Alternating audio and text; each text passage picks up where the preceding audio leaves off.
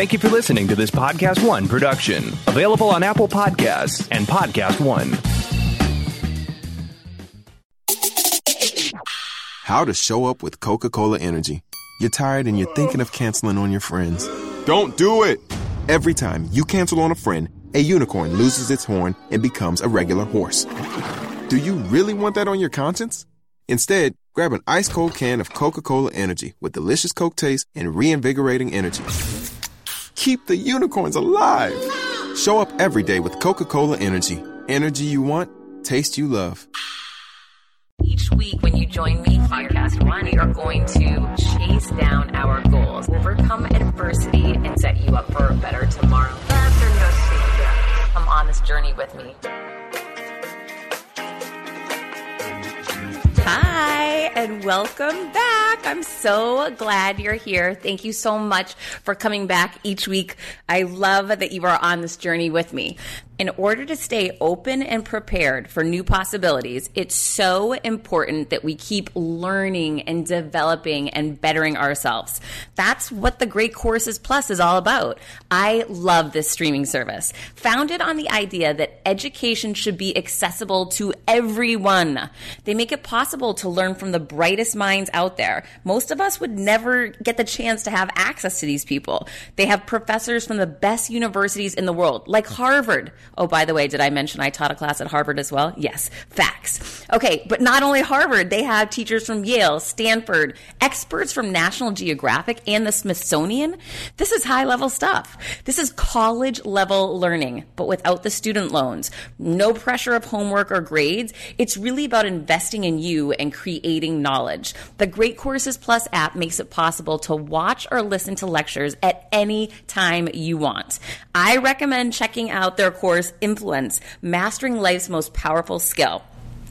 It's really important for you to take the time to invest in you, and creating knowledge and accessing information is such a great way to create confidence. Unlock a world of knowledge with The Great Course Plus. Right now, they're giving my listeners a special limited time offer, because you know I love to offer you a deal, a free month of unlimited access to their entire library. This thing is huge, by the way. So many different topics you can't even imagine. But to get this offer, you need to sign up now through my special U R L. Start your free month today. Go to thegreatcoursesplus.com slash confidence. That's thegreatcoursesplus.com slash confidence. Go now and get your free month. You can say thank you.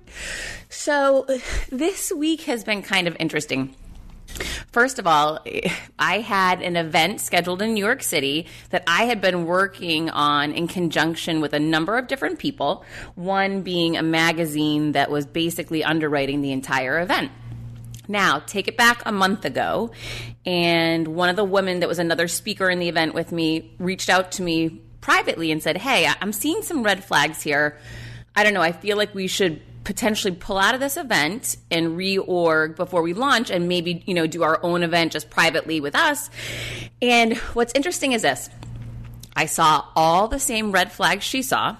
However, and this is a big epiphany for me right now, is I selfishly was going to get some benefit from working with these people underwriting the event, and I wanted that benefit. So I decided to look beyond the issues, which were glaringly obvious, and I sold this woman on how I was going to fix it. I said, I will put expectations in writing. I will lead a call. We'll all get on it. I'll take care of this. I agree with you. There are some issues. I believe, however, we can work through them, and I'm happy to jump on top of this and manage it myself. Fast forward to weeks later, and she was right. Those red flags materialized, and the magazine canceled the event somewhat last minute, which was awful, as we had a number of people who had purchased tickets and people who had purchased non-refundable airfare to New York City to go to this event. So it ended up being really embarrassing, and and also, you know, I hated that other people were spending money and they got refunded their tickets, but they couldn't get refunded on their flights. And it was just a mess. So not a good business venture, a colossal waste of time, and egg on our face. So, of course, I wasn't going to cancel my trip to New York. I decided in that moment, okay, the whole reason I was going was for this, but now I'm going to start dialing and I'm going to schedule a bunch of guests. I believe in doing everything face-to-face. This gives me a great pool of potential people I can interview in New York City. I'm going to start dialing everyone I know and see who I can secure within that two-day window when I'm in New York. And I, I get a lot of no's because timing is everything and people might not be in town. I had someone huge cancel on me last minute because he had to make it for a Raptors game in the finals and he got uh, Uh, tickets right at the last minute. And then I had secured a supermodel and a massive Instagram influencer, and I was so excited to interview them as soon as I landed. And wouldn't you know, LaGuardia shut down as I was flying in, so I got to circle for a couple of hours looking at LaGuardia, knowing I couldn't land and knowing I was missing those two huge interviews that I had secured. This is just a day in the life. So when you feel like you're taking hits, know that I am right there with you taking those hits. And it doesn't mean I'm going to give up and not try to get those two back on the show. However, it does become challenging when you are the reason why you cancel. You ask someone to make themselves available for you. They agree graciously. It's not like I'm paying them, right? And then you cancel on them last minute. So that was really disappointing, and by the time I got into New York, it was raining sideways and just ugh, a brutal night and a colossal waste of one day. Nothing was accomplished other than I read my next guest's book on the plane, so that was kind of good, and it was a good book, by the way, uh, especially for anyone who has interest in sales. It's it's really phenomenal. So I wanted to share kind of behind the scenes some of the things that I'm dealing with as I go, and and hopefully some things I can teach you that I'm learning. Like when you see red flags in partnerships, that is an indicator to walk away. No matter what your benefit is, letting go of that selfishness. I wish I had done that. I learn now moving forward, when I see a red flag with someone, that's it. I'm on my way, because it's just not worth the risk of, of partnering with someone when you're really putting your name on something. That's not worth uh, tarnishing. So So moving forward, I'm I'm definitely going to look at things differently, and red flags will be my cue to peace out. And I will continue to build pipelines of potential guests so that I can have people in in and ready in different cities and try to organize things that way. So whether I'm in L A, I have a pool of people I can reach out to and talk to, or New York, and just staying organized and saving different file folders on my computer. So depending on the city and the opportunity, I can quickly look in with phone numbers, emails, and reach out and follow back up with those people. So that's one of the things I've learned now in podcasting, is it's really key to have, you know, a number of different people, but by city for me is what works best, because I so believe in the face-to-face. It's really critical for me in business and in podcasting and just in life to be able to sit across from someone. So while I was in New York, it's funny, I had a number of people D M me and say, hey, Heather, I'm going to be in New York anyways because I bought a ticket for your event. Sadly, there is now no event. So one woman, I, I really felt badly. I, I had heard from her. And so I said, well, you can you know, stop by and, and meet me. And you know, you never know who you're going to meet, but I really felt a sense of obligation since I had been pushing this and promoting it on social media, and this person had bought a flight and left her family. So uh, she ends up meeting me, and she seemed completely nice and normal. And I said, well, why don't you just join me and you can sit in while I record some of my guests today. So it ended up being a great experience. I was super uh, appreciative of her support and understanding, and I think I think it was pretty cool for her to get to sit behind the scenes and see that we were sitting in a suite in New York City recording with um, a very successful author, and then me explaining to her that I then upload that file via WeTransfer back to Podcast One headquarters in L A. I'll then fly home, which is, I'm in Miami now, and I'll record my intro for the show and then record my end and wrap up of the show and send that all out to L A as well. And then my producer will go ahead and marry everything together, edit it, make sure it sounds great, and then upload, you know, different commercials, et cetera, in to make the show a finished product. So, you know, we all see things as a finished product, but it is kind of interesting sometimes to see what goes into it and the amount of travel and, and the amount of work that, you know, we want people to not have to recognize. It's good sometimes to understand there's a lot more that goes into what than what meets the eye on the outside in anything for that matter.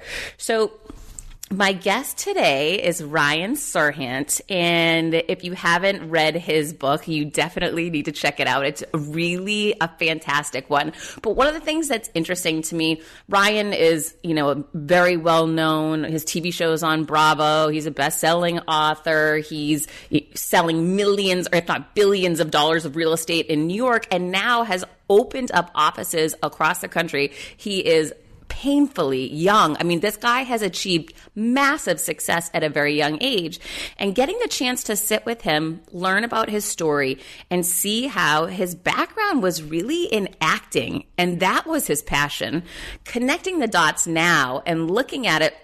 He wasn't able to make money acting at a young age, so he got into real estate sales, starting out renting apartments for a very small dollar amount, but not giving up on that and continuing to raise the bar, small increments, three thousand dollars a month to four thousand dollars a month, to finally a renter he flipped into a potential buyer, and then he sold them a property, and then he just kept moving up and, and raising that bar on himself, setting higher and higher goals. So today, I sit here, I'm back in Miami now, and I'm excited for you to, to meet Ryan and hear our conversation. But I want to share with you how I raise those, raise that bar and, and raise my goals in a similar way. I started off podcasting a month ago. My show has been out now for one month. And the importance of that is when I started the show, whenever I start anything, I want to know, what does success look like, right? We have to qualify that. I want to be able to see it. I want to have a vision of what success for me, for the show, for the audience is. And the first number that um, someone on my team shot at me was just focus on getting to thirty thousand downloads, Heather. That, that's great. Okay. That's a great starting point. Well, I always want to go bigger and think bigger. And I want, I challenge you to do that same thing. So to me, I knew in the back of my mind, I, I need to at least get to a million downloads to know that I'm reaching enough people. I'm doing, you know, I'm doing enough. And so I wanted to do that within the first year. So I s- sort of thought in the back of my mind, well, I guess, you know, essentially if I'm at one hundred thousand a month, that's one point two million in a year. Okay, that could be a good target. In the back of my mind, that was my target. That was my goal. I did not know how I would get there. I, I have never done this before, as you know. So I just thought little by little, you know, each day I'll focus on different tasks and promotions, and, you know, I'll be strategic in who my guests are. I'll be hopeful they post about it, because obviously that's out of my control, but I will ask for them to post about it. I will ask my circle of influence for their help. You know, I'll do all the things that I can within my control. I'll respond to every D M and every message asking people to rate and review my show, because I knew that would help.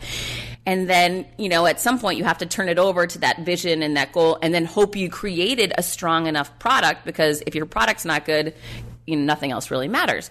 So I took all those steps, and what was so cool coming back from New York this week and getting home was I turned my computer on to record for these shows that are coming up, and I looked at my, I have a dashboard, and it's so important, whatever your business is, that you have some type of dashboard. You can look at your analytics very quickly and reference them just to gauge where you are versus where you want to be, and I looked, and it said one hundred one thousand downloads this month. And so here we are, you know, closing out a month.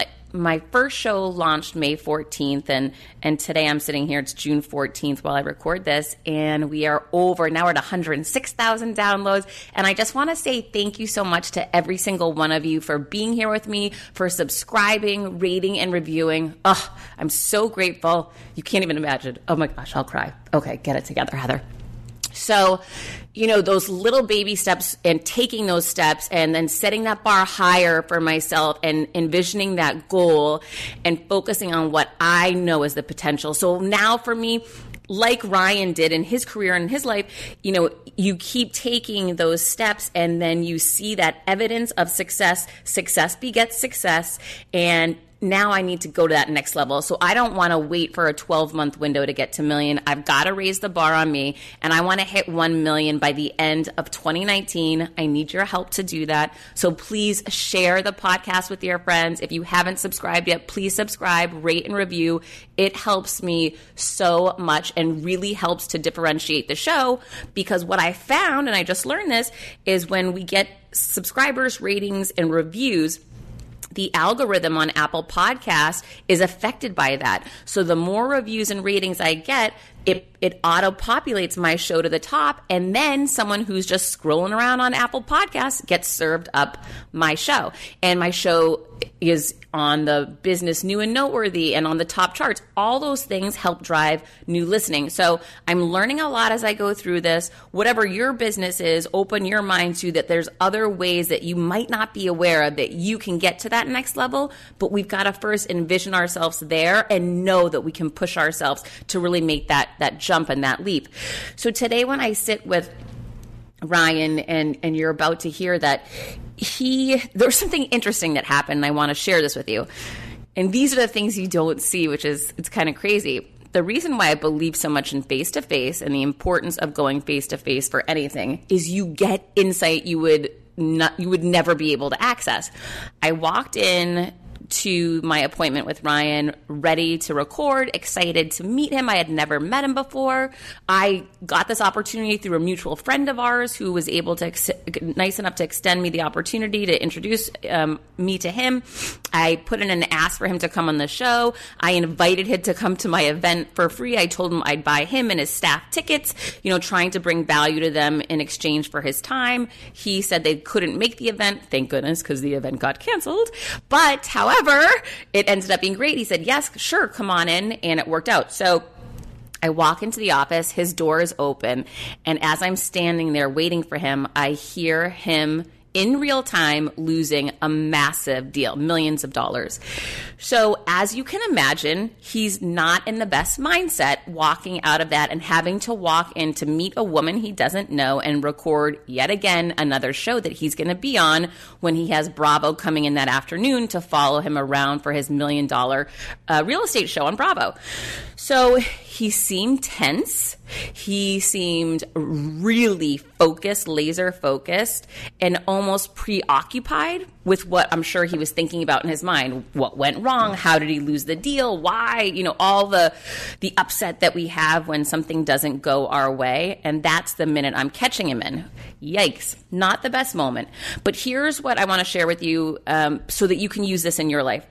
When I've gone face-to-face before in the past in my old job or in any situation in my life, and I, I face someone who's preoccupied, upset, angered, and it has nothing to do with me, it's so great to be there in real time because you have that realization. This isn't about me. This is about him and the deal he just lost. Now, for me to get what I want, which is the best show possible, to bring you a lot of value, to get him to reveal things about himself and be his mo- most authentic, open self, I've got to help get him out of this negative mindset or preoccupied mindset and, and let go of thinking about that deal and instead become present with me in this moment here.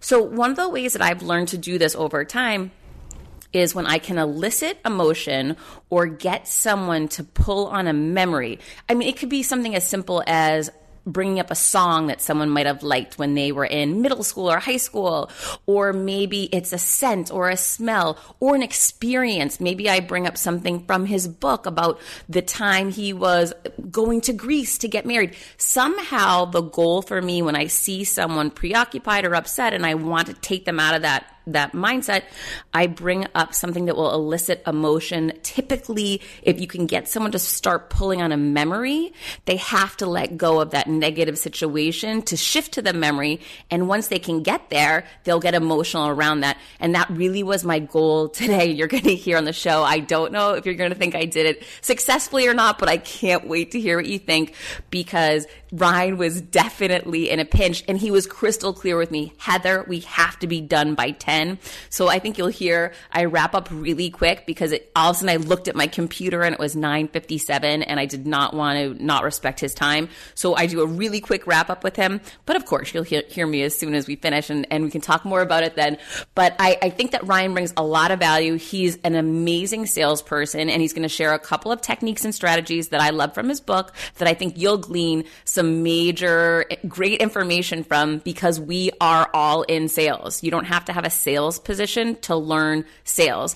In fact, and I've shared this so many times, being an author isn't only about writing. Being an author is about writing a book and then selling it. No matter what your job, no matter what role you're in, you're either being sold or you're selling others. So here's some great tips from Ryan, and I can't wait to hear what you think. Okay, if you guys are anything like me, beginning of summer means thinking about how can I get healthy? How can I start taking better care of myself? I'm sure this resonates a little with you, right? So this is our, okay, let's get going. This is our reminder, people. Summer's here and we need to kick up our health a notch. So of course, I'm going to help you with that. We've got Care/Of, and I'm going to tell you, they've got a quiz for you that you can take that's going to help you to understand health goals, lifestyle choices. It's only five minutes. It's so easy. And when you take this quiz, you're learning if you're getting enough sleep. You're learning about you and your energy and what you need and what your challenges are, how your hair, your skin, your nails. It's really personalized. And what happens is Care/Of is going to customize vitamins for you. They're going to identify what it is that you need. It's easy and convenient. I mean, the quiz is so fast and it's hard to know what vitamins, supplements you should be taking. It's overwhelming for me when I go to Whole Foods or wherever, any grocery store, and I look in that vitamin section. I mean, I, I think I get nauseous even considering taking so many pills, right? So why not have the pros pick the right ones for you so you don't have to waste your time with all of the wrong ones? So because I'm always looking out for you, I am definitely giving you a discount. You know that. So we're going to go for twenty-five percent off your first Care/Of order. Go to take care of dot com and enter confidence. Who isn't confident when they're feeling healthy, right? When you're sleeping better, your weight's under control, and you're having a blast in the summer. You just need to go twenty-five percent off for your first order, Care/Of. Go to take care of dot com and enter confidence, and you're getting twenty-five percent off the right vitamins and supplements that are meant for you. Check it out. Hey there, Rob Cesternino from Rob Has a Podcast. And if you're a Big Brother fan, you know the summer is all about one thing, watching crazy people locked in a house on Big Brother. And we've got episode recaps after every episode with the past house guests talking about all the updates from the game and the gossip from the live feeds. Listen to Rob Has a Podcast exclusively on Apple Podcasts and Podcast One. And if you love the show, why don't you share it or even leave us a rating and review? How to show up with Coca-Cola Energy. You're tired and you're thinking of canceling on your friends. Don't do it! Every time you cancel on a friend, a unicorn loses its horn and becomes a regular horse.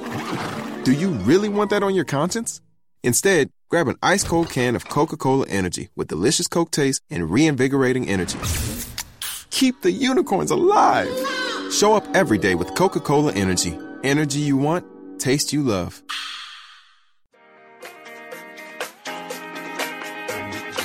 All right, so I'm so excited for everyone to meet right now Ryan Serhant, who I just consumed his audiobook yesterday when I was flying to New York, which took essentially as long as it takes to fly to L A. Thank God for the great rain. All right, so for those of you who are living under a rock and don't know Ryan yet, I am going to introduce you to the number one best-selling author, producer, star of Bravo's two-time Emmy-nominated reality television series Million Dollar Listing New York, which I consumed a lot of those shows as well. It's super good.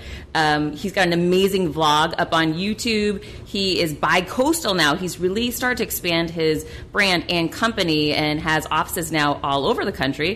His team consists of more than sixty experienced agents.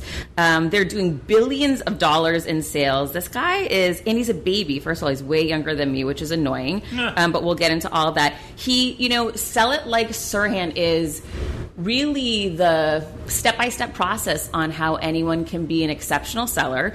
And um, and Ryan's kind enough to make time for us today because this guy is ready, set, go, yes, just like his father.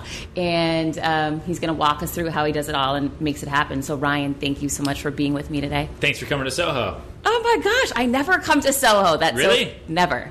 Yeah. How often are you in New York? Um, I'm in New York as often as I need to be. Okay. Got it. You know, I go... You have an office in Miami now. Yeah, we have an office in Miami, an office in L A, and we've got relationships all over the place. So uh, Miami's good. A lot of our clients actually are moving to Florida because of the taxes. So we've been going to Miami a lot more recently just because it's too expensive tax-wise to stay in New York City if you don't absolutely have to. Like, I can't move to Miami because I'm a real estate broker in New York, right? And like my feet have to be here on the ground in New York City. But a lot of people these days, if they work in tech or, you know, some sort of gig economy job, like they don't have to pay this massive New York City tax and deal with everything. So um, Florida's a good spot for them. It can get a little expensive.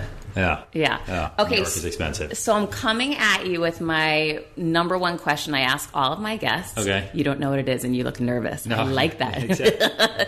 Okay. So my show is all about confidence creation. Okay. Give me one time in your life when your confidence was really at its lowest. Um. Oh man, like so every day, probably. No, I want. Yeah. I, I need specific. There's got to be one time. Maybe it was when you guys were trying to get pregnant. Maybe it was when you couldn't get the flipping visa to go to China. Like, yeah. There's got to be a time. No, you know what? Honestly, like it's hard for me to think about that in relation to work. Like my confidence was at its lowest probably when I was like a sophomore in high school, um, and I was like nice and chubby. I was like riddled with acne. I was terrible at everything, and a girl that I really really liked like said she was going to date me but then broke up with me publicly in front of like all the lacrosse players because I went to school in Boston. You have a lot of lacrosse players there, and it like was the worst moment ever, and I will never forget that. That's probably when my confidence was by far the lowest. Okay, when I started podcasting, an online store was the furthest thing from my mind. Now I'm selling my group coaching on the regular, and it is just so easy, all because I use Shopify. Shopify is the global commerce platform that helps you sell at every stage of your business, from the launch your online shop stage to the first real life store stage, all the way to did we just hit a million order stage? Shopify is there to help you grow. Whether you're selling scented soaps or offering outdoor outfits, Shopify helps you sell everywhere. From their all-in-one e-commerce platform to their in-person P O S system, wherever and whatever you're selling, Shopify's got you covered. Shopify helps you turn browsers into buyers with the internet's best converting checkout, thirty-six percent better on average compared to other leading commerce platforms. And sell more with less effort thanks to Shopify Magic, your A I-powered all-star. I didn't know what I was going to do when I got fired. Launching my own business seemed so intimidating. I didn't know how to set up a website, and I really didn't need to. Shopify does it all for you, and they make it so easy. It was that breakthrough moment for me that I realized I can do this. I can go to work for myself thanks to Shopify. What I love about Shopify is you don't need to have all this technology information ready to, you don't need to know how to plan and run things. You just need to go to the platform, turn it on, and know what you're selling, and Shopify is going to help you figure out the rest. Shopify powers ten percent of all e-commerce in the U S, and Shopify is the global force behind Allbirds, Rothy's, and Brooklinen, and millions of other entrepreneurs of every size across one hundred seventy-five countries, including your girl right here. Plus, Shopify's award-winning help is there to support your success every step of the way, because businesses that grow, grow with Shopify. Sign up for a one dollar per month trial period at shopify.com slash Monahan, all lowercase. Go to shopify.com slash Monahan now to grow your business no matter what stage you're in. Shopify.com slash Monahan. No matter what stage you're at, they're going to make it easy. Are you tired of the stress and chaos of live launching? Who isn't, right? But if you've tried going evergreen, you know that's not the solution either. Hello, low conversions. So what's the answer? The Circuit Sales System is designed to make sales for you every single day while giving your audience all of the excitement of live launching without you ever having to live launch again. What would increasing your current yearly revenue by forty times look like for you? Okay, nobody's making any income guarantees here, but that's exactly what Nikki did for her business when she developed her circuit sales system. The circuit sales system is the automated system that combines the best of both live launching and evergreen with none of the worst. Think high conversions and high predictability without the chaos or risk. Get the free on-demand video training at circuitsalesystem.com slash confidence. Get the free on-demand video training at circuitsalesystem.com slash confidence. This is so, you just gave me a Gary Veeism. Gary said the same thing when I asked him when his confidence was the lowest. It was dating girls yeah. and being a teen tween. So that's interesting that guys have those moments too. All right. So I will take that. And think- it's embarrassing. There's nothing you can do. Like there's like, you know, getting our visa denied to go to China to then lose that deal, like sucked, but it didn't hurt my like confidence. Like the same thing with trying to have the baby, like trying to get pregnant, like sucked. It was depressing. It was sad, but like we We stayed confident that we could make it happen. When you're a young boy, right, and girls hold all the power, like it's tough because like they'll and they'll be mean. Like girls are like that movie Mean Girls is real. Like those, especially in high school, especially on the East Coast, you know, like girls are mean and you know, I don't know, I have no idea. So yeah, so me and Gary Vee have spent our entire lives now trying to make up for those embarrassing moments. That's literally what I do. Oh my gosh. Uh, I All wake right, up I, every day to try to be more confident as a boy. I grew up in Worcester, Mass. Okay, so I'm, oh, next to me. I'm your I'm your mean girl from yeah. New England, but yeah, no, yeah. I, I wasn't mean. But where'd you, where'd I, you go to high school? Worcester Academy. Okay, so I went to Pingree, okay. um, in South Hamilton, and a lot of my friends were in Worcester. Worcester. Worcester. A lot of my friends were in Worcester, Gloucester, and all those. Yeah. There's a lot of my, that's who I grew up with. All right. So that's where we get our work ethic from, is from New England. Yeah. Yeah. Do or die. Definitely. All right. So I want to talk a little bit about, um, I personally believe everyone is in sales. Sure. And Same. reading your book, um, Sell It Like, or Sell It Like Serhant, is really a Bible and a step-by-step on how people can sell, whether it be real estate, selling your husband on why you want to go out to dinner tonight, or whatever it is for you. Sure. What, what do you think those keys are and, and the basis, you know, makes someone a great seller?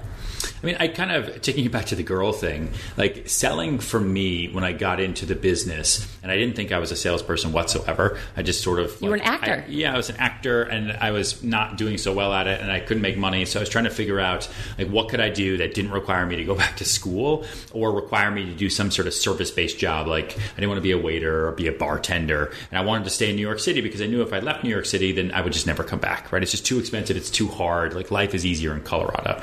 Um or my parents are. So I, you know, I, I looked at selling really kind of like dating. Like every time I meet somebody and I want to sell them something, it's really just a first date. So like, you know, if you meet somebody for a first date at a bar, let's say, and you walk in and you sit down with that person and you're like, hey, you look great. You want to come home with me? Like, that probably isn't going to work. It's aggressive. That's really aggressive, right? But most people, when they think sales and they think, I'm a salesperson, I deal with this all the time with people who work for me. Like they go into showings of apartments, or they, when I did the Sell It Like Serhant show on Bravo, like they're trying to sell something like, hey, we have a two for one special. You ready? You want to do this? Like they don't, they don't, they don't connect the two, but it's the same thing. It's too aggressive. Like they don't take the time to get to know the customer, to ask them questions, to listen to their wants, to listen to their needs, to give them compliments, to create like a, a short-term friend, right? That maybe one day can turn into a long-term friend, because people love shopping with friends, but they hate being sold, right? That's really, really, really important. And so I've always related selling anything to first dates. Um, because they're the exact same thing. The way someone is going to be sold on buying shoes is the same way someone's going to be sold on buying that second drink. This is so funny. So the selling shoes is part of your book. Yeah. You were talking about oh, yeah, buying yeah, the Prada. Yeah. Do you remember? Yes. I'm more familiar with your book right now than you are. You're like, yeah. oh, yeah, yeah, yeah. Oh, my God. Yeah, I did write about that. You wrote about the Prada. Moment. Yeah, yeah. And yeah. It was a great salesperson. And the lesson I took from that, and I've been in sales longer than you've been alive. And so I, I really, it, it resonated with me. the salesperson took you to a place far outside of your potential s- expenditure, you know, your limits. You, you couldn't afford this. It was eight hundred fifty dollars. Sure. However, what that person did for you got you so excited about something that when they back you down to four hundred fifty dollars, even though you only intended to spend two hundred fifty dollars, yeah. it now seemed reasonable. Yeah, it now seems like a good deal. Great tactic. Yeah, of course. So now do you im- implement that when you're showing people homes? Yeah, the wow moment all day long. It's um, 'cause you need to show people relative value, no matter what it is you're selling. You know, it's same thing. Like I talk to reporters all the time, and because I do a lot of P R for the real estate and stuff that we're selling, and the reporters always say, "Hey, I read your book. You know, the tactics that you use to sell real estate, I use those same things to sell my editor on using my story instead of Jim's story." Exactly. Right. And dentists reach out to me. They're like, "Hey, I used your tactics on figuring out how to get an extra, you know, an extra client a day who needs a teeth cleaning." And I'm like, "That is awesome."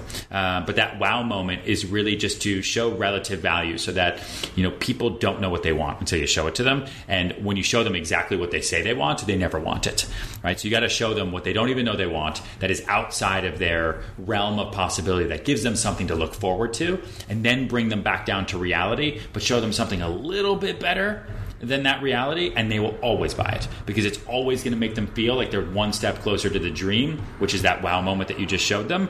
And it's also a little bit better than what they thought that they were going to be stuck with. So it's like, it works. Like it works every time. It is not rocket science. You just have to put in the effort to to do the wow moments and to remember that you are selling when you're having these conversations. So many people see selling as a negative connotation, though. Would yeah. you agree with that? Yeah. When I was doing Sell It Like Serhant on Bravo, like everyone I dealt with said, "I hate sales." I'm like, right. "Why?" "Because like, I don't like being a salesperson. I hate salespeople." It's like, well, that's like, that's, I mean, you could say that about anybody. Like, I hate that type of person. I because, hate dentists. Yeah, exactly. Right. But if you meet a great dentist who's awesome and who doesn't hurt you when you're in the chair, like you're going to be like, you know what? A dentist is cool. Like it's fun. I don't know who says dentists are fun, but um, it, it could. I don't, you might happen. With those teeth. Yeah. But I think that um, like you, you have to remove the idea that selling is taking from people. So whether like you're somebody who's being sold on something and you feel like they're trying to take your money, or you're a salesperson who's trying to sell somebody else and you feel like you're trying to push them or take them, like selling is just assuring people. Like all you're doing is you're sh- assuring them of the choice that they were going to make anyway. They just might have made it in a month or a year, and they might have made it online or with a different salesperson when they were ready, but you're assuring them of making that choice with you today, and that's how you sell. So you're innovating the concept of what a salesperson is or what selling is. Yeah, I'm just trying to I'm just trying to simplify it and trying to see, like, you know, I've really studied like the best salespeople. You know, like when I look at myself in this city, like I I when I came here, I'm not set up to be the best salesperson in New York City whatsoever. The best real estate brokers in New York City are predominantly from New York. Okay, they've been doing it for a really, really long time, sure. And they're well connected either through finance, through the synagogue. Like New York City has a lot of different networks, all of which I'm not a part of. Like you're not in the tribe. Yeah, I'm not in any of the tribes. Like I knew nobody. I was just trying to rent apartments to pay rent. So like, what was the difference between what I was doing compared to what everybody else was doing? Um, and a lot of it was that I just, I, you know, I didn't push, you know, and I was just assuring people of making that choice today. Like there's no, a lot of people say, I need to go home and think about it and talk to my wife. Like most deals end that way. Or I need to go think home. I gotta, I gotta think about it. So how do you respond like to that objection?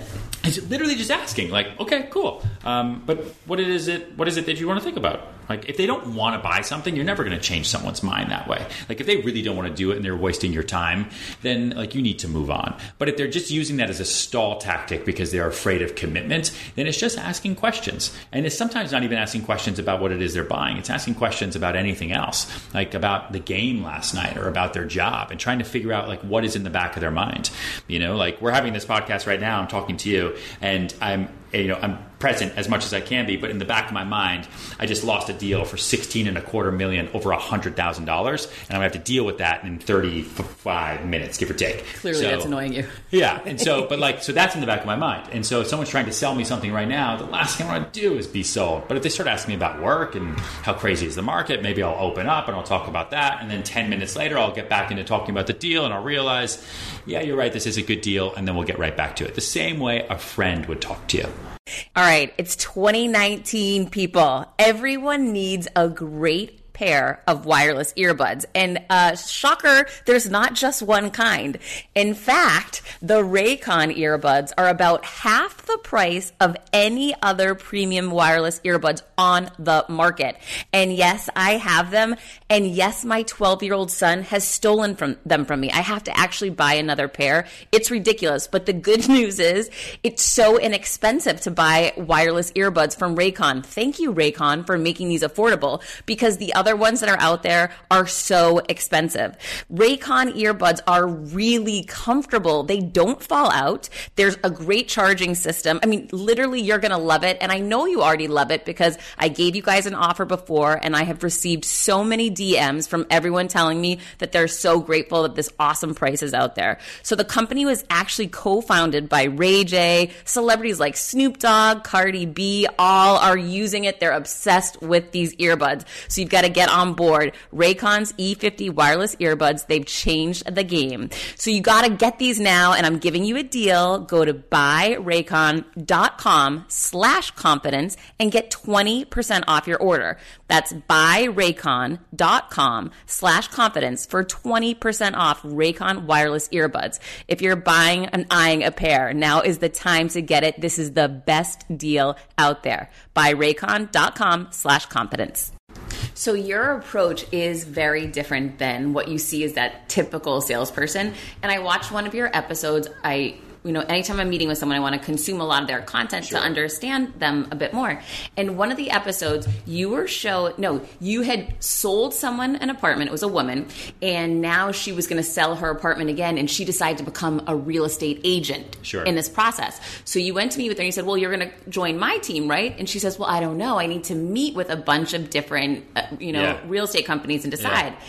And I'm watching the episode and I'm like, oh my God, Ryan, closer, closer to come, you know, to your team.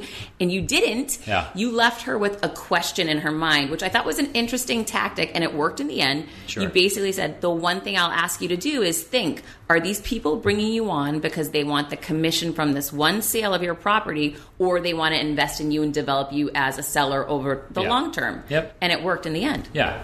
You have to also remember, too, that in every relationship, whether it's spouses, boyfriend, girlfriends, boss, employee, broker, clients, the person in the relationship who has all the power is the one who cares the least. So in uh, you have to remember that always. So like in that meeting with her, like, I honestly was like, I would love to have this listing. I think it would be great to have you on my team, but I don't need you. I know you need to be somewhere in order to list your property, and I know you need to be somewhere where someone's also going to help you build your career. So you probably care more than me, and so I'm going to put that out there. I care less than you do right now, and that gives me all the power, which means that she then came back to me, right? And that's exactly how it worked. It's kind of like anything. You see, like, relationships die all the time because the person who has all the power is the one who just doesn't give a shit, you know? That sounds so awful. I know, but it's a thousand percent true. It's one hundred percent true. The person in a relationship who has all the power is the one who cares the least. But shouldn't, I'm sounding like such a girl right now, and this makes me upset, but because we're in a business setting. However, I am going to be a girl. So you don't want to think of your relationship as a power or game of power and control. Yeah, no, of course not. You don't want to. Um, but like, you look at it, like, where does the heartache come from in any relationship? It comes from one side of the relationship not giving you what you need. And if they're not even going to try, it means that they don't care as much as you do. Like, the love isn't there as much as you want it to be. And maybe sometimes there's ways to fix it. Like, maybe they don't know that they're supposed to give that to you, or maybe they do know and they just don't care. Um, and it's the same thing on deals. Like this deal at sixteen and a quarter. Um, which is a big deal that we really wanted to get done today. Like, going into it, I knew in the back of my mind, like, we really need to sell. My seller on this apartment bought it for twenty-one million dollars in two thousand twelve. Okay, the New York City real estate market is really, really, really hard. He was willing to take a five million dollars loss just to get it sold today because he wants it out from under him. He cares way more than anyone else. The buyer negotiated, haggled all weekend, came back, asked for another haircut of one hundred thousand dollars yesterday. And my client was like, you know what? Okay. Like, I just want this done. And by giving him that last little inch, the buyer then said, you know what, I don't want to do it anymore. Ugh. Because he just doesn't care as much. Like, even if we had given him a million dollars off, he probably still wouldn't have done it. So I can't get that beat up. Like, it just wasn't a deal that was ever going to happen anyway. But hadn't you qualified that this guy was serious about buying? He's that kind the of- C E O of a massive company that you would know if I told you the name. He's incredibly wealthy. He was jetting off on his private plane today to Paris. Like, he's a very real guy. He's an impulsive guy. He's bought a lot of real estate. It's very public. And he's just a dick that way. Like, there's nothing I can, nothing I can, I can change about it. And what you learn in real estate, and it, it makes you very, very tough. Like, if you get into the real estate business, you realize that people are, people are incredibly greedy, and they are also incredibly stingy. Like, the same seller that will not come down, you know, five dollars because of principal is the same guy that's going to go and negotiate the price of a bagel. Right? Like, that is what you've learned. And grandmothers will lie to the face of baby Jesus in this city to save four dollars. Like, so it's... That's not you, though, and this is why no. I like you, and I know... But you learn it, and it's hard. Like, it really makes you... It gives you, like, a thick skin, because you just go into every situation now with, like, you know, your defense up, just because you know you're about to deal with somebody who is, in some way, shape, or form, gonna try to lie to you. Oh, my gosh, take a deep breath, because I'm not gonna lie to you, and I'm not trying no, to I sell know, you anything. I know that, but we're not in a sales, you know, position right now. No, but what I'm I'm saying is I understand why you've been conditioned this way. Of course. However, what I want you to open your mind to is that, and I see this way, what I, oh my God, I just noticed how many bracelets you have on. That's yeah. tragic. All right, listen, here's what I want you to know why I like you. I watched one episode where you had this guy, and I don't know if he was a construction person or a designer, but he had sunk his whole life savings into like four property. Yeah, yeah, I remember. And yeah. you sold for more than, you, like, you killed yourself to deliver for this. Yeah. It was the, that was hard. I was like cheering you on on the sidelines, and it was so emotional for that guy. It changed yeah. his life. Yeah, and saved him from wa- bankruptcy. Yeah. Literally, it did. And so it, I love that. And then when I, I read about the charity work that you do now, like, that's what makes you, in my opinion, a champion. Yeah, th- thanks. Um, no, I like I, I, I you know I just am talking about all these things with you just because we're like discussing it in relation to like how sales works and the type of things that we have to do as, you know, salespeople, especially in New York City. It doesn't mean that I'm that way. Like, I go into every situation, unfortunately, like brutally honest with everybody and like lay it all out and let them know how I feel, how things are going. And a lot of times it just backfires because Because people don't appreciate it. You know, they don't they don't realize it. Like, ignorance is bliss in two thousand nineteen. That is Ugh. for sure. Ugh. I, I don't agree with that. I, no, I, I don't like it. I don't like it once one one you know at all. But like you can see it across the board. Like people prefer to be ignorant now versus understanding truth or reality because it's just too hard. It's just too complicated. And for the most part, people just don't understand. Well, give me an example of that then. Um, oh man, it's like all day, every day. I mean, just look at like, like we don't have to talk politics, but just look at that like, was the first thing that popped in. Yeah, I guess because it's easy, right? Just look at like look at any like protester ever on the streets in New York City, right? You know, like one of the things that like I've done in the past that is super confusing is like you go and ask that person what they're protesting about, and most of the times they don't know. They can't talk about it. They're doing it because someone told them to do it because they thought it was cool. Like, and because it's cool on social media and it'll be a cool Instagram photo. But when you really ask them about like what they're marching for or what they're protesting for, like they they literally don't know. One person might, but most of them don't. So there's like this crowd mentality that just has taken things over in part because of what social media has done. Um, and it, you know, I don't know. I don't know. Yeah, but that can go back to the same peer pressure we had, and that you even explained with sure. dating the mean girls, or yeah. you know, like part of. I didn't of... actually date me, so.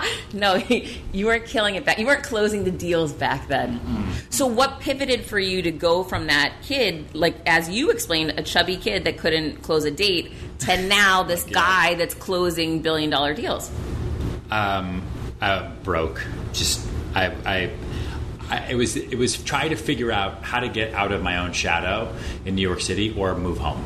You know, my parents were in Colorado, so it wasn't like I was going to be homeless. Like, I lived in a terrible apartment in Koreatown, and I just needed to figure out how to make it work. With roommates? Yeah, initially it was with roommates, right. um, but eventually when I moved to Koreatown, it was by myself, and then I shared a bathroom with, like, all these people. It was just terrible. Um, but it was, how do I figure out how to stay in New York City? And kind of get rid of all that shyness and there's just have no shame and go out there and just hustle, or it's literally go home to Colorado. That, that that was it. It was one of the others, and I knew if I moved home to Colorado, I'd be screwed. Like, one, I just wouldn't. I just wouldn't come back. One of the things that you had going for you, in my opinion, yeah. is your brother yeah. and your father. Yeah. That really came to me from the book, and I believe in. Listen, people have villains in their life and negative people, and they have to fire the villains. You seem to have, from what I can see, some really positive influences in your life. Yeah, yeah. My dad was really, really tough. Um, I think I resented a lot of the way that he raised us as I was growing up. Um, but hindsight is always twenty twenty, right? And thank God he was tough on me, because I don't think I'd be where I am today if it weren't for him. For sure you wouldn't. Yeah, and putting us to work and like teaching us the value of the dollar and even little things. I don't remember if it's in the book or not, but like teaching us how to make friends, like, and just marching us down not the street. In the book. Uh, yeah, so he would like march us down the street. Like we moved to Topsfield when we first moved to Boston, outside North Shore. We were in Topsfield, um, and we moved like eight times before I was in fourth grade. Um, and so we moved again when I was about to go into fifth grade. And so I was going to a new school, all new friends. And he took me and my little brother. So I was ten. My little brother was seven. We walked down our driveway and he said, we're going to make friends. And he made me and my little brother knock on everyone's door and say, hi, my name is Ryan. My name is Jack. We just moved in across the street. Would you like to be our friend? Oh my gosh, you look like a total psycho. Yeah, you, you, yeah, but we were little, so I think it was okay. Like, it was less psychotic. If I did it now, I would be shocked. Um, but at the time, like, it was terrifying. But I'm still friends to the day, to today, with some of those people that Stop we met. It. Yeah, and like it just shows you that like most people don't reach out. Like most people never would do anyone anything. do that today. I would never make my twelve-year-old. Could you imagine when your daughter's a little bit older making her do that? I don't know. I'm thinking about it. Oh my gosh, that's a little crazy. Are you, you're going to do the ready, set, go with her though? Yeah, probably. Totally. Yeah, because it works for me. Yeah. But listen, even in like my business here, you know, like the, some of the agents who do the absolute best, who sell the most, are ones who spend half an hour a day, ten minutes a day, an hour on a Sunday, just talking to people on the street, like total strangers, and they will find that one person needs a place to rent. One person's mom is actually looking to try to sell her apartment, it hasn't sold yet. One person doesn't know anybody, but they're going to forward off their information to somebody that they met on Instagram. And like, it's this trickle-down economy, and they get business from it. Like, there are so many people on the street who can provide opportunity to us. We just have to ask them and talk to them. But most of us are so scared of the fear of rejection, we just stay inside our car, you know, or inside our office, or they, we keep our heads down. Or now we're so plugged into our phone, we don't even look up. And it's like, it's a scary, scary thought. Like, that's what scares me the most about my daughter. It's like, how... How will she have personal connection with people in fifteen years when she's a fifteen-year-old girl growing up in New York City? It'll be so different than it is today. I mean, I just can't. I mean, I, and I see it with like young kids now from my clients and like from my nieces and nephews, like what they have to go through with like the pressure that they have in school because of social media. It's just like awful. It's awful. Like, I don't but know. people, okay, this is where I don't agree with you. It, people back when we were kids, when I was a kid, the, the phone was, this is going to ruin everyone's life, the phone or T V. Yeah, of course. There's always some new iteration of whatever technology is going to be, and there will be something different when your daughter's older. It's just... It is what it is. It, yeah. It's not, social media is not going to ruin anybody. Yeah, I don't think so. But it is, it does provide more pressure on a twenty-four seven basis. Like at least when I was growing up, like I didn't then have to see all the kids or hear from them or deal with them till midnight every day. Like I saw them in school and like I could talk to my friends on the phone, but like no one would call me names because we didn't even have email, right? Like none of that happened. Now I see it with the kids of my clients. And like I said, like nieces and nephews, like they are, they have to be plugged into Snapchat. Um, otherwise they're going to hear about it the next day. Like, and people are going to give them shit and they're going to be bullied about it. Like we didn't have that twenty-four seven through our phones when we were growing up. So like, I agree with you, but at the same time, it is now like it's all of what we had before, just amped up on steroids, like attached to your hand, which is a little bit freaky. Well, C B Distillery dot com is giving you an exclusive offer, and it's huge right now. You can get up to thirty percent off everything. If you've struggled with sleep, stress, or pain after physical activity, C B Distillery dot com has a targeted plant-powered solution just for you. I love hearing how many of you have seen improvement in your daily life thanks to C B D. So if better sleep, more calm, and relief from discomfort after physical activity sounds good to you, you should explore C B D. Don't miss this massive sale and get up to thirty percent off your order. Visit c b distillery dot com and enter V I P. That's c b distillery dot com and enter V I P at c b distillery dot com. Not available in Idaho, Iowa, and South Dakota. Quick math. The less your business spends on operations, on multiple systems, on delivering your product or service, the more margin you have, the more money you keep. But with higher expenses on materials, employees, distribution, borrowing, everything costs more. So to reduce costs and headaches, smart businesses are graduating to NetSuite by Oracle. NetSuite is the number one cloud financial system, bringing accounting, financial management, inventory, H R into one platform and one source of truth. With NetSuite, you reduce I T costs because NetSuite lives in the cloud with no hardware required, accessed from anywhere. You cut the cost of maintaining multiple systems because you've got one unified business management suite. You improve efficiency by bringing all your major business processes into one platform, slashing manual tasks and errors. Over thirty-seven thousand companies have already made the move. So do the math. See how you'll profit with NetSuite.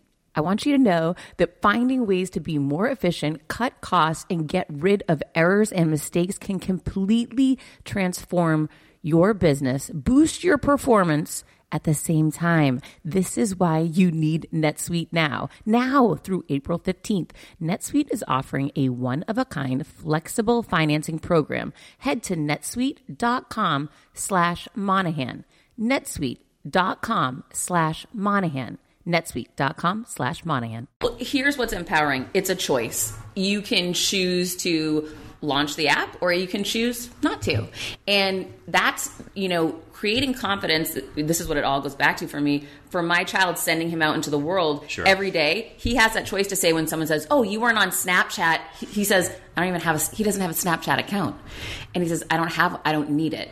And it's about instilling in your kids and in ourselves, you know, yeah. this sense of self-worth. It. I don't need someone on the outside to tell me, hey, Heather, launch Snapchat. Otherwise, you're not worthy. Yeah. I mean, that's really where it all starts. I, I hope so. I just think it's hard. Like, I think it's, listen, there's peer pressure, right? I think, like, everyone wants to feel like they fit in. Everyone wants to have friends. Everyone wants to be liked. Like, you, I think it's very rare to find a kid who is that mature to be able to say, no, man, I don't need social media. Like, I think it's just, even for me, like I, like Instagram is now a business for us. Like, I don't want to be posting stuff all the time, but I, I have to, otherwise I will literally lose business. And so there is that like professional peer pressure that way too. Like the vlog on YouTube, which brings me business, it's fine. Like I can do it, but it takes a lot of work. It takes a lot of work. I have to have a whole staff. I have to pay all these people. It's like, and there's pressure from it too, because I, I see it out there, you know, like I have have to be always on the forefront of promoting myself in some sort of innovative way. Otherwise, other salespeople will get those clients. And so, yes, I can say no. I could be like, no, I don't want to do any of this, but then I'll sell less. So it's always a trade-off. And I think for kids, it's like, yeah, I don't have to do that, but then I'll have less friends. So it's like,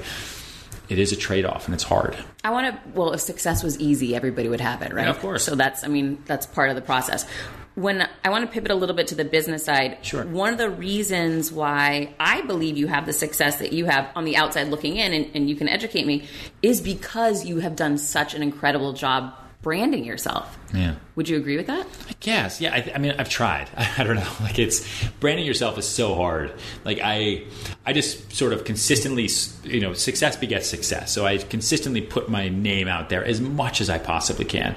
I want everyone to see Serhant and think real estate, you know, and the more that happens, the better it's going to be for my business down the line. And I try to do as much as I can through social, through Million Dollar Listing, through the book, through the vlog, through talking to you right now. Like there will be people listening to this that I don't know. And right. That's great. Like that'll be at least one other person who has, you know, who will follow me, let's say. Um, and, and then it'll, hopefully it'll just build and build. But I think like for me, the brand is about promoting success. You know, I think if you look at anyone's brand, like even, I don't know, like even an athlete, right? Like LeBron James's brand is the fact that he is a very successful basketball player. And so then people want to be attached to that. So then he gets, you know, licensing deals and promotion deals, but as a successful basketball player, and he's promoted that success over and over and over. And so it's become kind of this brand, you know? So it's funny that you said you want to be known for real estate, but yeah. when I when you said that, in my mind, I thought, how do I know you? You know, and I just only met you today, but I researched you. To me, you're known for sales, yeah. which is great. That's how you don't want to be in your face. The yeah. book isn't sell real estate like Ryan, yeah. right? It's yeah, yeah. sell it. Yeah. So I think that's an important takeaway for people to know. Even if you want to be known for real estate, you don't push real estate in everyone's face. Yeah. You push the value you bring to them so that they garner something from you. Yeah. Right? Yeah. Yeah. one hundred percent. Mm-hmm. So, so it's really important to give people value. At yeah. the end of the day, and to put it and to put it out there into the atmosphere. Like I also am a big believer in that, you know, like the like vision boards and the power of positive thinking. Like, you know, I, I don't necessarily believe that if you like talk into the air, the air is going to respond to you. But you know, it's like if you wake up every day with goals in your mind and you put it out there, it's going to change the way you talk to people. It's going to change the way you walk. It's going to change the way you cross the street. It's going to do little things that are going to make those dreams realities. Um, just because you are subconsciously going to be moving towards those positive goals that you've set up for yourself. Like, you know, I told myself when Million Dollar Listing started, like, oh shit, now I'm going to be on a national television show as a real estate agent. I better not screw up. Otherwise, everyone's going to see it. Um, That's very vulnerable. I agree with you. Yeah, like everyone's going to see, because it's people, like that show follows me eleven months out of the year as I'm at work. It's not like, it's intense. It's not a family show where it's like, hey, let's do something fun on this episode with my wife. It's like, they will be here for two hours this afternoon following me at work. And if I say something stupid or do something wrong, there's a good chance they're going to put it in. Oh, you don't get to edit out what no, you don't like. Okay. What? I didn't know that. No, they own me. So it's it's all edited. That's risky. It's, yeah, it is super risky. It's yeah. all edited in L A. Good for you. Yeah, so like you'll see actually like so like what you see on season one of the show when it came out in two thousand twelve is slightly different from what you see on season twelve because we all watched it and we're like, oh man, what did I just say? Like, oh god, the things I think are funny are not funny when it's on national television. Um, and so yeah, so it's just it's just putting yourself out there as much as you possibly can. You know, I think that's That's the secret to me, and um, and just not being shy about it, right? And consistently thinking about that girl that dumped me in public. Wait, tell me, what's the vision board right now? Um, well, the vision board at the, at the you know, uh, what was it, like eight years ago, seven years ago, um, was be the number one real estate broker in New York City. You already right? did that. Right. So um, now Holla. it's like, yeah, so now it's like, how do I become the number one real estate broker in the country? Like, how do I do that? Where are you right now ranking? Uh, it's it's hard to uh, low like as the number one real estate broker, incredibly low probably, but as a team wise, because I just have a lot of people around me, we're pretty I don't know we're like number three. But what I mean more is like in terms of like gross sales, like how do I build a big enough team or company to be number one, so that when people think real estate in the United States, they think me, not just the guy that sells and does some real estate stuff in New York City. So are you going to acquire more companies? Or maybe okay. maybe. I'm trying to figure it out. Like the market is complete. It's the market's changing a lot, both for sales and for real estate, and how it integrates with tech. Like there's a lot of moving pieces now, and there's a lot of companies that are coming into the play that have like venture capital money that just have no need to ever make money, and so that becomes hard. Like how do you compete with someone who's willing to lose money all day, every day? That's bizarre. It's hard. Yeah. Um, And so I don't know. I'll, I don't know. I'll figure it out. Well, the one thing that I really liked about following your trajectory is that you had this background in acting, and now you put, you know, the stand-up comedy and these exercises that you do with your peeps. All yeah. of this background now goes to work for you in that you've got the vlog, you've got the T V show. Isn't it interesting to see how these dots connected for you? Yeah. Yeah, I think so. I think... Um, like I think some people have called it very lucky, right? That's but not luck. I do believe, and I did, I did a vlog about this last week, that like luck is when opportunity meets preparation, sure. right? Um, it's just about being in the right place at the right time. But then when you're in that moment, you know what to do. So like Million Dollar Listing for me was, yes, I was lucky that the show decided to cast in New York City, but I went to an open casting call with thirty-one hundred real estate agents at the Hudson Hotel. Was that intimidating? kind of, but like I was, I'd been, only been doing real estate for a year and a half, and I was renting apartments for like a thousand bucks a month. So I showed up because someone told me to go, and they were like, "Why should you be on this show?" And I was like, "Because I'm the greatest real estate agent in the history of the world." And they were like, "But you really guy, weren't I, yet." I, no, of course not. Okay. No. Um, but they bought it, and then I had to figure it out. Um, and so... We call yeah. that reverse engineering. Correct, yeah. That's most of my life, is the power of inception. Like, how do I make what I want to happen someone else's idea, and how do I plant that seed so once they decide to make it happen, I can just smile. That was the... You just did the best job articulating sales. Yeah. You made it the other person's decision that they yeah. wanted it to happen, and yeah. that, that is yeah, what sales is all about. Yeah. Yeah. yeah. Good. That's, I mean, that's that, that's the wow moment that we talked about at the beginning of our conversation, right? It's like, I'm going to show you something that you're not going to buy because it's too expensive and totally crazy, but you need to see it. And then I'm going to show you something a little more expensive than what you want and what you can afford, and then I'm going to take you back to what you really want, which is what you told me you want, because that's what my job. Like, I'm not trying to upsell you. I'm just trying to show you, like, a few options. But I just planted the seed that you're not going to buy what you told me you wanted. You're not going to buy what you can't buy because you can't afford it that I showed you, but you're going to buy my middle option because I know you want it, and I know you can afford it, and I know you're going to figure out a way to do it, even though I'm going to tell you not to. And it's going to be your idea one hundred percent. Oh, that's such a that's such a good strategy. I love it. Yeah, it works. Like, and it works, and it works on me. Like, that's how I learned it, because it worked on me. And I was like, was swiping my credit card, and was like, oh my god, what just happened? You upsold me, but you didn't really. Like, you made it my idea to buy these shoes for two hundred dollars more than I wanted to spend. I need to learn how to do this. The best salespeople are the easiest sold. Yeah, of course. I'm, dude, I love, sorry to call you dude. Like, I, I love being sold. Like, I love going into situations and seeing how people sell me, because it, it teaches me stuff. Sure. Like, the way someone in retail is going to sell me a pair of jeans, like, is is interesting to me to see how they talk to me. Yeah. Well, you know, here's the thing. You have so many amazing lessons in the book, Sell It Like Serhant. I love it. I'm a yeah. huge fan, and I, I am not a huge fan of a lot of books, so I, I need to give you props oh, for thanks. that. Um, and thanks for listening to it. That audiobook took me I, forever to do. You did a really good job because, and this goes back to your acting, you're very animated, yeah. which is engaging for me yeah, as yeah. a listener, so great job there. Yeah. I want to talk about your vlog. You're killing it with the vlog. Um, I want to bring you some value. I'd love to come on your vlog sure. and work with your team and help them create some confidence, because I know you're expanding your business. Yeah, you're growing rapidly. I've got a lot of expertise with that, and yeah, I'd love to come on. Yeah, let's set that up the next time you're back in New York. Yeah, amazing. The vlog's on YouTube. There's a new episode every Wednesday night. Um, the book is everywhere. The audiobook is everywhere. And Million Dollar Listing New York comes back August first at nine p.m. I can't wait on to Bravo. watch. Yeah. Ryan, thank you so much. You're Thanks the best. Thanks for having me. If you've been looking for a legal way to watch your favorite T V shows and hit movies for free, and frankly, who isn't looking for that?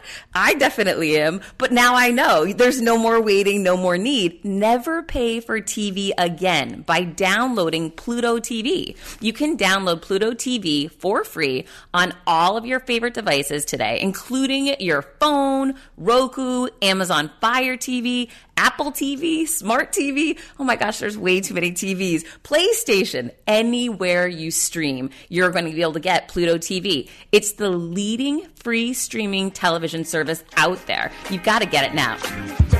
So I hope you loved getting to know Ryan as much as I did. I really am impressed with how much he's accomplished at such a young age, how he constantly raises the bar on himself. And something funny that I want to share with you, if you've listened, listened to all my shows and you heard the Gary Vee episode, t- today made me think of something. Gary Vee's achieved massive success, just like Ryan has. And I mean, they're they're different, but they're similar in many regards. They're both in New York City. They're both running major companies. They're both raising the bar on themselves. However, they are so incredibly different. And, and that's this is important for you to know. There's not just one way to success. There's so many different ways. And I was thinking about how similar they are, yet so different, meaning Gary was so late for my meeting when I interviewed him. I was starting to freak out if he wasn't even going to make it. And then he was on such a tight schedule, but he went way beyond our given allocated time because he wanted to do such a great job on that show. So I'm sure this guy's schedule ran behind for hours all day long because of this domino effect that had occurred while I was there. Conversely, working with Ryan today, he is so punctual. It is amazing. I mean, to the, you know, to the nines, like, oh, like we've got sixty seconds left, like to the moment. I mean, this guy is running a tight ship, tight schedule, and everything is, you know, it, it seems really black and white. So that seemed so different from both of these extremely successful people. Again, just, you know, I want to share with you, success does not just come one way. It's about being who you are and doing what works for you to make it work. So today, I, I, I want to share with you that I've been asked a lot of questions over D Ms lately about how am I able to be successful in business and be a mom? And, you know, it's sort of an interesting question. It's not easy. Heck no, it's not easy. But I'll tell you this, my son is twelve now, and it's so much easier than when he was one and two and three. It was really hard back then because he didn't understand why, why I was leaving, or he would, you know, be having a fit, and I, I could hear in the background when I would call and check on him. Those times were really, really hard. And I've mentioned this before, my confidence was really low, so I felt desperate to make my work trips, desperate to deliver at work, where I feel differently now. When I go on a work trip, like being in New York this week and, and having so many meetings and interviews set up, I'm so excited to go because I'm creating value not only for you today, which I, I'm hopeful you're able to take value from the show, but also for the long term for me and for my son, which is so cool. When I was in corporate America, I was creating value for the company and the brand I worked for, and that was okay at the time. However, now I'm creating it for me and my family for the long run. So it's not only am I creating value for this moment, I'm also doing it for the long term. I'm investing in myself and I'm investing in my son. And I explain that to my son a lot. So there was a really funny situation that occurred the other day. My son plays Fortnite, which drives me cuckoo. However, it's very popular with um, young kids right now. And he's always asking for money to buy V-Bucks, which is insane. I mean, brilliant for the gaming, for Epic Games, but not so brilliant for, for me. So I've been telling my son, no, that you can't have money to buy, you know, V-Bucks. Get a job. I don't know what to tell you. So I've been shutting him down on the V-Bucks, and this was so cute. He came out to me last weekend and he said, Mom, you need to grow your YouTube. And I've got some good ideas on how you can do that. And I said, oh my gosh, thank you. Tell me. And he brings me all of these Nike gift cards and iTunes gift cards. And I said, what's that? And he said, well, the best way to grow audience and subs, subscribers on YouTube is to do giveaways, Mom, and you haven't done any. So I'm going to give you all these gift cards. This is one hundred fifty dollars worth of gift cards, and I want you to give these away on YouTube so that you can drive subs for your channel. And I said, oh my gosh, that is so nice of you. Thank you. I would never have even thought to do that. I appreciate you sharing with me. And he told me how some of these different YouTubers do it and why it will work and, and how it's going to benefit my business. And I said, oh, thanks so much. I said, well, I can't take that from you. I'm going to have to give you some money. And he said, Mom, you don't have to. I said, yeah, this is a business trans- transaction and I'll buy these from you. And he said, okay, great. Can I just have one hundred fifty dollars worth of V-Bucks then? And in that moment, I learned something really powerful. I learned that my son watches me run my business and conduct business every day. Oftentimes he'll come with me on trips and see what I do. And we talk about what I'm building, and he's seen my low moments, like when I got fired and I was crying. He's seen my really high moments too. So he's learning how to be resourceful and a very good salesperson. So it's kind of funny. Yes, it, it's hard being away from your child a lot. There's, I can't mince words about that. It, it's really heartbreaking at times. However, I'm so proud that my son is learning real value and real life skills in real time. And I, I told him that. I said, listen, I know what you just did to me. You just sold me. And I'm really proud of you because you brought me value, not asking for anything. However, I felt compelled to offer you some value in return.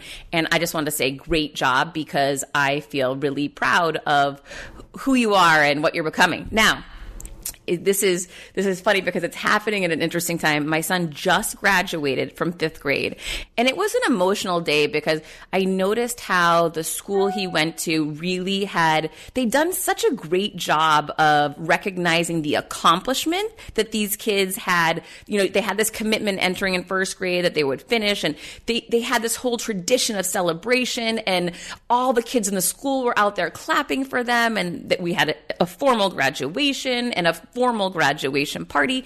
And it just reminded me the importance of recognition in any business, in life, and patting yourself on the back and recognizing what you are accomplishing. So often we forget about that. So this Sunday, I'm taking my son to a sleepaway camp for the first time in his life. And it's really, it's, I, I'm conflicted in that I'm so nervous for him. However, I'm so proud of him that he's courageous and confident enough to go. So I started thinking to myself, how can I help him? You know, let's talk about things ahead of time. And so luckily we had visited this location once before a couple years ago. And I talked to him about how I'm so proud of him. You know, years ago we went and he, he was too scared to attend, but now he's so much stronger and bigger. And I'm really proud of him taking this step and this leap of faith. He happens to know a couple of kids that will be at the other side of the camp. They're going to the soccer side. My son will be on the basketball side. And I said, I'm so excited for you too, that you know a few people that will be there. And he said, Mom, let's keep it real. They're not rooming with me. They're not going to be in the same buildings with me. They'll be on campus, but I'm probably not going to see them much. And I said, you're right. I agree. However, it is nice to know that there are some good people in the community and that you'll get a chance to at least, you know, pass by them once or twice a day, right? That's better than nothing. He agreed. And then I reminded him how many different instances in his life where he started a new school or a new basketball team and or a new camp and made friends so quickly. It's definitely one of his superpowers. And I reminded him of specific instances where he didn't want to go to something and then he showed up and he connected with people and that smile came out. And then he's a great player and people are drawn to his excitement around the game. You know, so reminding him of specific instances where he really created confidence by showing showing up and taking that risk going into something new. And the more you do that, the easier it becomes. So as his mother and supporter, I want to remind him that he already has that confidence within him, and giving specific examples is always a great way to do it. And also having something to look forward to. So, you know, I said, what are you looking forward to most about the week? And, and he was giving me, you know, I have Uh, Heather, um, Mom, I, I really like the the cafeteria and the the idea that I'm in this, you know, this campus, and I'm really looking forward to seeing, you know, you when you pick me up on Saturday. So trying to get someone to focus on what the positives are, you know, what we can look forward to, and then create a vision of how fantastic it's going to be is also very helpful when going into a new situation. So that's definitely what I tried to do for him. We'll hear how it goes. Fingers crossed. And I'm sending good vibes out there. If you've got peeps going off to on their own for the first time, it can be scary, but it's so important that we support one another and and believe it's going to go great, because that's how we get it going, get it rolling, and get that momentum there. So thank you again so much for being with me. I appreciate it immensely. Please share the show. Please subscribe, rate, and review. Oh my gosh, that's getting old. And if you haven't signed up yet for my accountability partner, you want to get an email from me each morning, check it out in the show notes, heather monahan dot com. It's my my website, and it's free, and I'd love to support you. So um, here's to you creating your confidence, and me too. Thanks for being on the journey with me.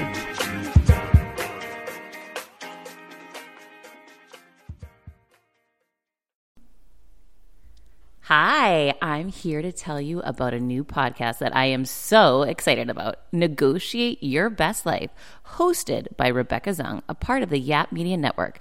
As a globally renowned narcissist negotiation expert and an attorney recognized by U S News as a best lawyer in America, Rebecca shares her invaluable insights and strategies for navigating life's toughest negotiations. By drawing from her own experiences and the wisdom of her high-profile guests, such as Bob Proctor, Mark Victor Hansen, John Gordon, and Rebecca delivers empowering advice that will inspire you to reclaim control of your life. Negotiate Your Best Life is all about how to negotiate your way to greatness. She provides practical guidance on how to break free from toxic relationships, stand up against injustice, and transform chaos into freedom, possibility, and purpose. Many times, the first negotiation you do is with your own in the morning. In the morning is when you wake up, and that's when Negotiate Your Best Life is time for you. It's about to find your way to greatness, conquering obstacles, and creating the life you truly deserve. Get ready to slay, thrive, and unlock your full potential. Don't believe me? I'm going to go ahead and share some of the reviews that are out there so you can hear and you can believe too. You have helped me so much these last few weeks. I was with a narcissist for two years. She drove me to the point I wanted to take my own life. Listening to you has made a massive difference, and now I know what I'm with. Thank you, Rebecca. Now the recovery. Thank you for gifting the knowledge to believe in myself again. You have unknowingly helped me legally represent myself through criminal, federal, and civil court proceedings with a narcissist. There would be so many people around the world that you're helping without even knowing, like me. You saved my life. Emma, thirty-five years old, Australia.